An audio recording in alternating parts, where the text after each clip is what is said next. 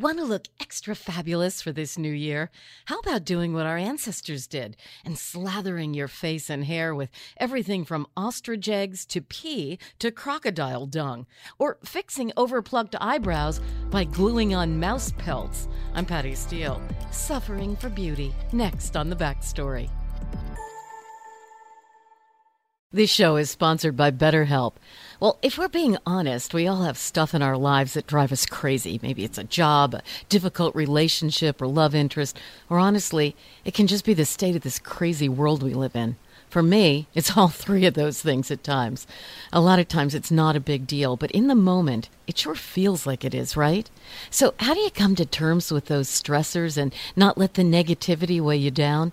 For me, therapy has always been a haven where I can open up, talk about what's eating at me, and trust that this person will be honest, understanding, and discreet. Therapy isn't just for folks who've had major trauma, it's for you and me, so we can be at peace and become the best version of ourselves.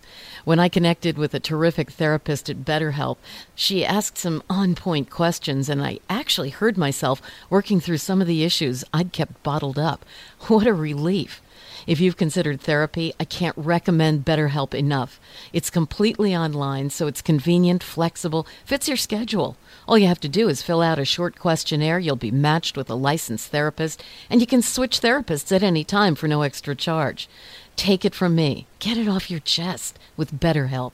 Visit betterhelp.com slash backstory today to get 10% off your first month. That's betterhelp, H-E-L-P dot com slash backstory.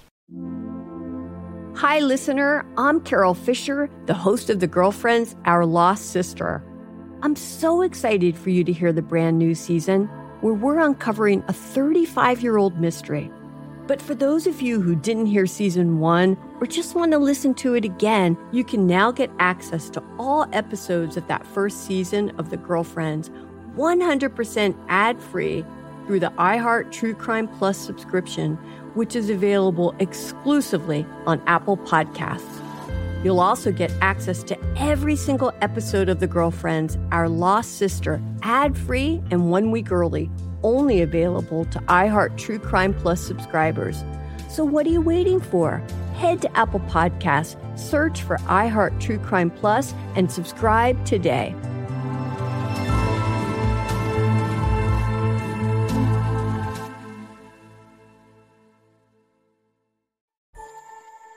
We're back with the backstory.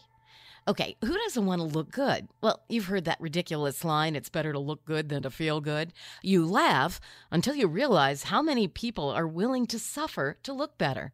We do it now with Botox, implants, plastic surgery, but that need to look good has been going on for thousands of years. And amazingly, some of what they used thousands of years ago is still effective today.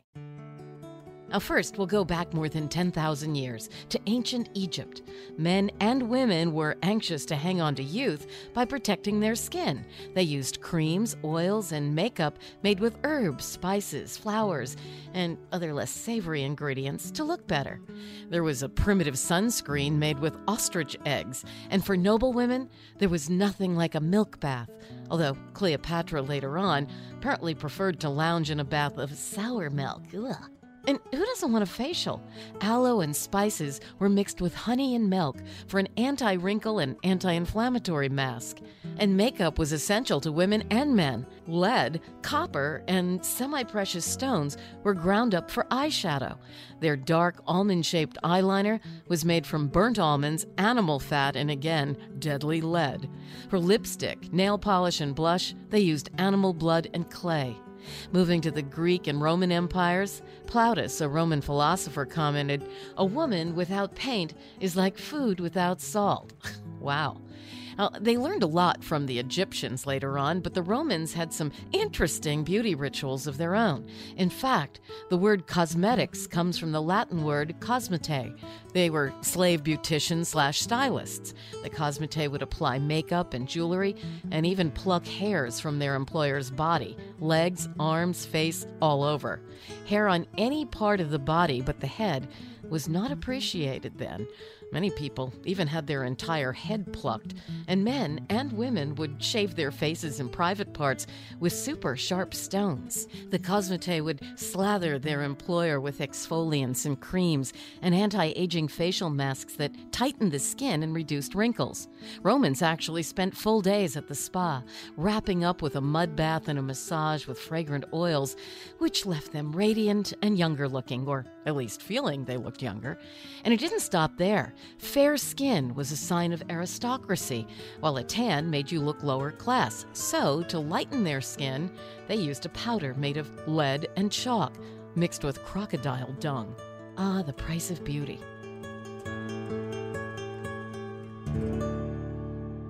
Funny enough, despite the distance apart, beauty regimens in Asia weren't a whole lot different. In ancient China as well, pale complexions were a sign of nobility.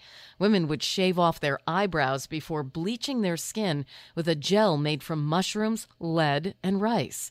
Fast forward to Europe in the Middle Ages, and once again, lead powder, alabaster, and egg whites were used to hide freckles, smallpox scars, and other blemishes, and create that pale white look.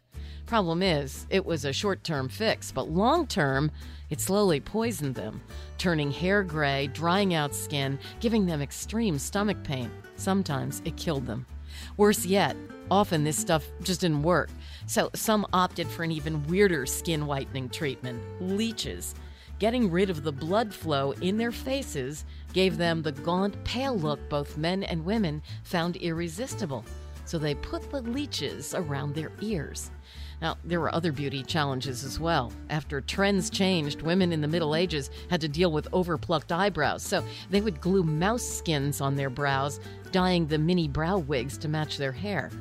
You may have noticed in paintings of the 16th and 17th century big shots that they had really high hairlines, like back to the crown of their heads. That was hugely in vogue, and some folks plucked every hair as it grew in at the desired hairline. Others, like Queen Elizabeth I, used cat pee or dung, walnut oil, and vinegar, as well as quicklime to remove unwanted hair.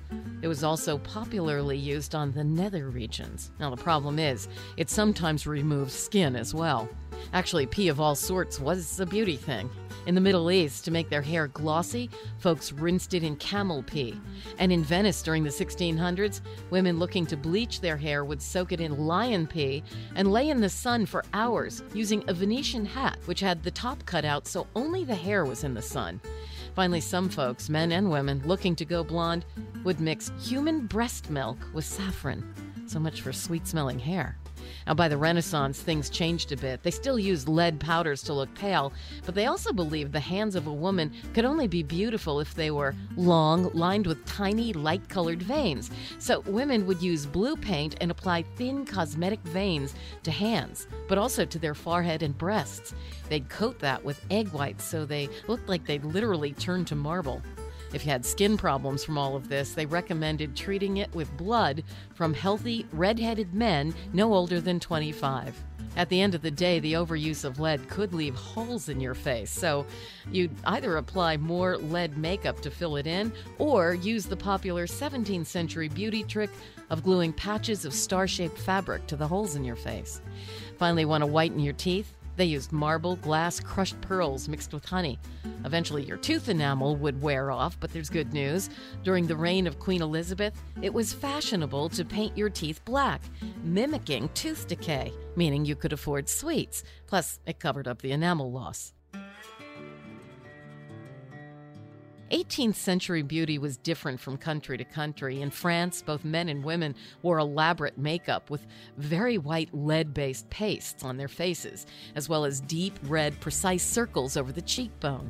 And hairstyles were nuts. Curly, powdered wigs were in. Women had ribbons, jewels, flowers, feathers, even model ships or hair lacquered into ships, as well as bird cages, sometimes with actual birds in them. These hairdos were massive, often three times the height of the head, and worn for weeks at a time, which allowed mice to build nests deep inside the do while they slept.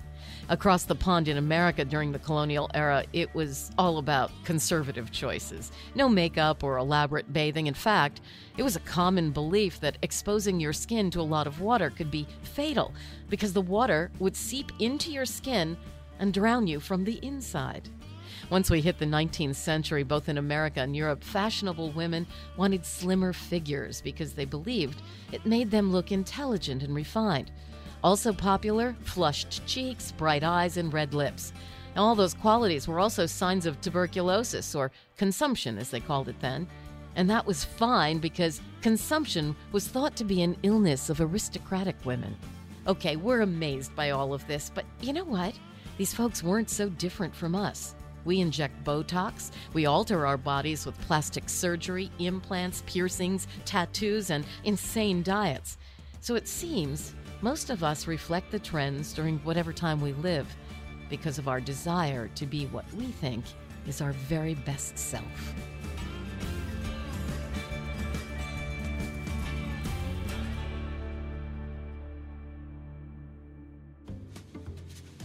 I'm Patty Steele. The Backstory is a production of iHeartMedia, Premier Networks, the Elvis Duran Group, and Steel Trap Productions. Our producer is Doug Fraser. Our writer, Jake Kushner. We have new episodes every Tuesday and Friday. Feel free to reach out to me with comments and even story suggestions on Instagram at Real Patty Steele and on Facebook at Patty Steele. Thanks for listening to The Backstory with Patty Steele, the pieces of history you didn't know you needed to know. This show is sponsored by BetterHelp. It's a simple truth. No matter who you are, mental health challenges can affect you, and how you manage them can make all the difference. That's why everyone should have access to mental health support that meets them where they are and helps them get through. BetterHelp provides online therapy on your schedule. It's flexible, simple to use, and more affordable than in person therapy. Connect with a licensed therapist selected just for you. Learn more at betterhelp.com. That's better, H E L P MTV.com. MTV's official challenge podcast is back for another season. And so are we. I'm Tori Deal. And I'm Aneesa Ferreira. The wait is over, guys. All Stars 4 is finally here. And this season takes it to a whole new level. Old school legends, modern power players, and ex lovers are all competing in Cape Town, South Africa for the prize of $300,000. And we're going to be right here along with you fans, covering every episode on the podcast. Listen to MTV's official Challenge podcast on the iHeartRadio app, Apple Podcasts, or wherever you get your podcasts. Summon your anticipation for an all new season of Bridgerton, the official podcast. I'm your host, Gabby Collins. This season, we are bringing fans even deeper into the ton. I sit down with Nicola Coughlan, Luke Newton, Shonda Rhimes, and more. Watch season three of the Shondaland series on Netflix May 16th. Then fall in love all over again by listening to Bridgerton, the official podcast on the iHeartRadio app, Apple Podcasts, or wherever you get your podcasts. New episodes drop starting May 2nd.